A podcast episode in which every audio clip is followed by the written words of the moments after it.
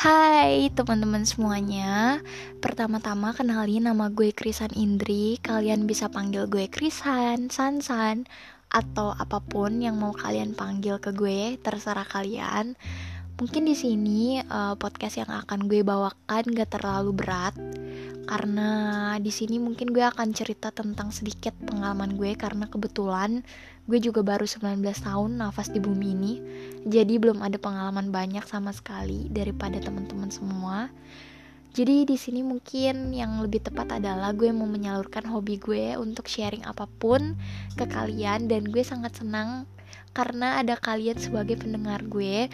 Mudah-mudahan kalian terhibur atau kalian dapat manfaat dari apa yang gue bagi dan semoga kalian selalu menunggu podcast-podcast gue selanjutnya. Bye bye.